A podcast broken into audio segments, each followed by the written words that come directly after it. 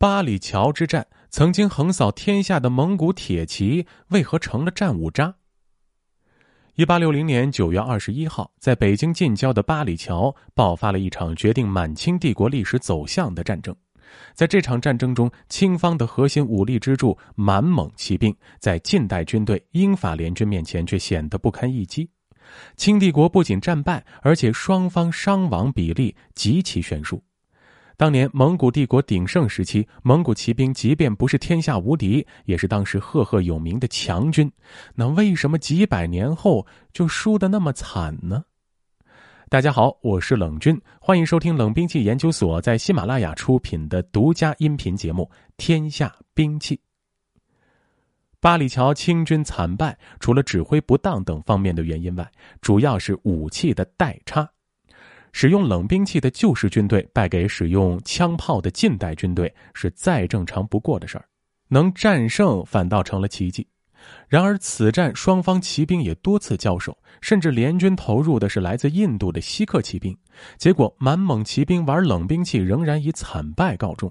这就足以说明双方的差距不仅仅是武器装备和战略指挥上了。欧洲中世纪一直是骑兵唱主角儿。平端骑枪的骑士一旦发起冲锋，几乎没什么军队能正面抵挡。直到十四世纪，瑞士长矛兵登上历史舞台，用几次辉煌的胜利宣告了骑兵独霸时代的终结。骑兵无法再和坚固步兵方阵硬碰硬，但在战争中依然很活跃，通常执行侦察、骚扰、突击、追击、掩护侧翼、快速支援等任务。而除了正面决战外，一场战役还包括大量的遭遇战、突袭战、前哨战。骑兵往往可以突袭行军中的步兵，或者与对方骑兵进行较量。从三十年战争到拿破仑战争这近两百年的时间里，欧洲经历过多次空前大战，军事技战术突飞猛进。和步兵、炮兵一样，骑兵战术也取得了长足的发展。反观清帝国境内的蒙古骑兵，情况不容乐观。为了便于控制，清廷把蒙古诸部编为蒙骑，各蒙骑在自己地盘放牧狩猎，相互不得串联或侵占。此外，清廷还对蒙古王公大肆封赏，予以优厚的俸禄，用汉地巨额财富把蒙古上层养起来。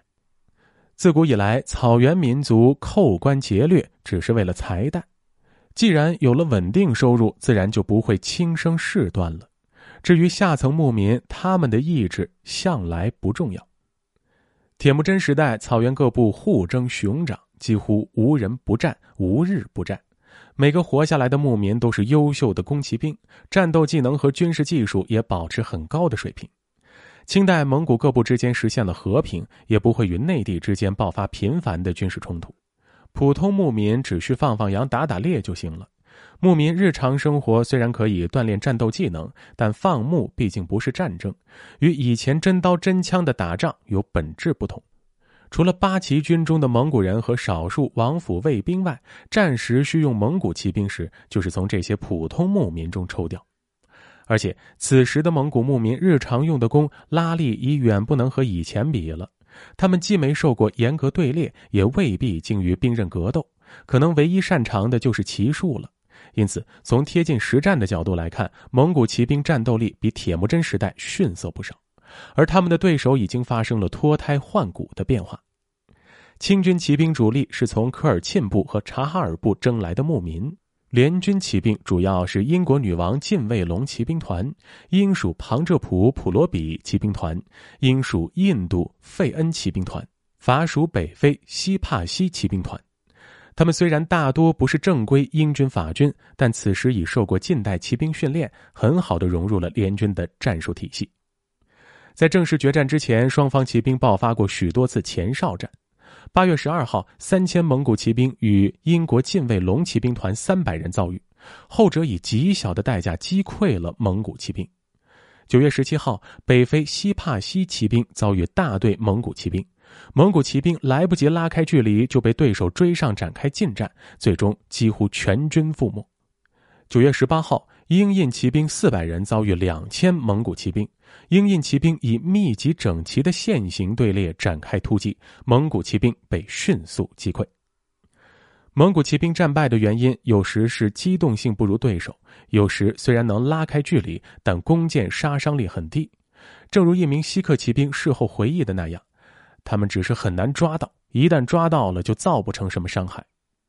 如果双方排成阵型正面相撞，当时的目击者这样描述双方接触的瞬间：蒙古骑兵被砍翻一片的场景，看起来就像在打保龄球一样。不得不说，这场战役中，蒙古骑兵丝毫不缺乏作战的勇气。然而，在战术编制和职业化程度都落后一个时代的情况下，惨败自然不足为奇。其实，不仅仅是蒙古骑兵，许多有优秀骑兵传统的民族都倒在了欧洲近代骑兵的长矛和马刀之下。数百年的战火淬炼，让欧洲军队战斗力遥遥领先地球上其他军队。这些残酷的事实只说明了一个道理。传统不代表一切，精良的武器、严格的训练，以及国家和政府在这方面巨大的投入。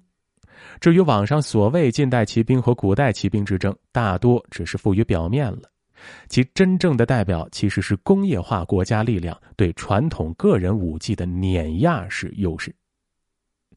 本期故事到此结束，喜欢的听众朋友们，欢迎您点击一下关注，我们下期再见。